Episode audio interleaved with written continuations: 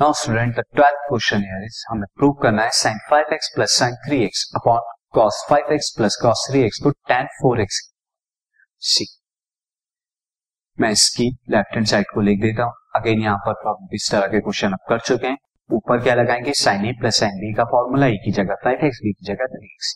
Formula का मैं लिख नहीं रहा हूं, मैं डायरेक्ट अप्लाई कर रहा हूं। तो this is 2 sin 5x plus 3x upon 2 into cos 5x minus 3x by।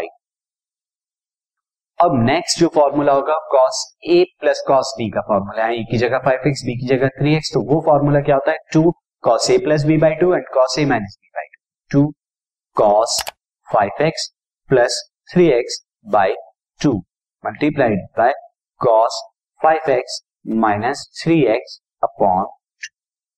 Now further 5x minus 3x by 2 ऊपर भी and 5x minus 3 by 2 नीचे भी, cancel out and then 2 से 2 cancel out।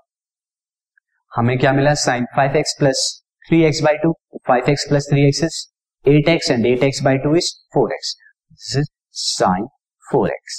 and denominator में 5x plus 3x by 2 is again 4x के बराबर, तो वो कितना हो जाएगा 4x। अब sin 4x upon cos 4x is tan 4x के बराबर, और यही हमें प्रूव करना था। That is equal to the right hand side, question is solve. This podcast is brought to you by hub hopper and Shiksha Abhiyan. अगर आपको ये पॉडकास्ट पसंद आया तो प्लीज़ लाइक, शेयर और सब्सक्राइब करें, और वीडियो क्लासेस के लिए शिक्षा अभियान के यूट्यूब चैनल पर जाएं।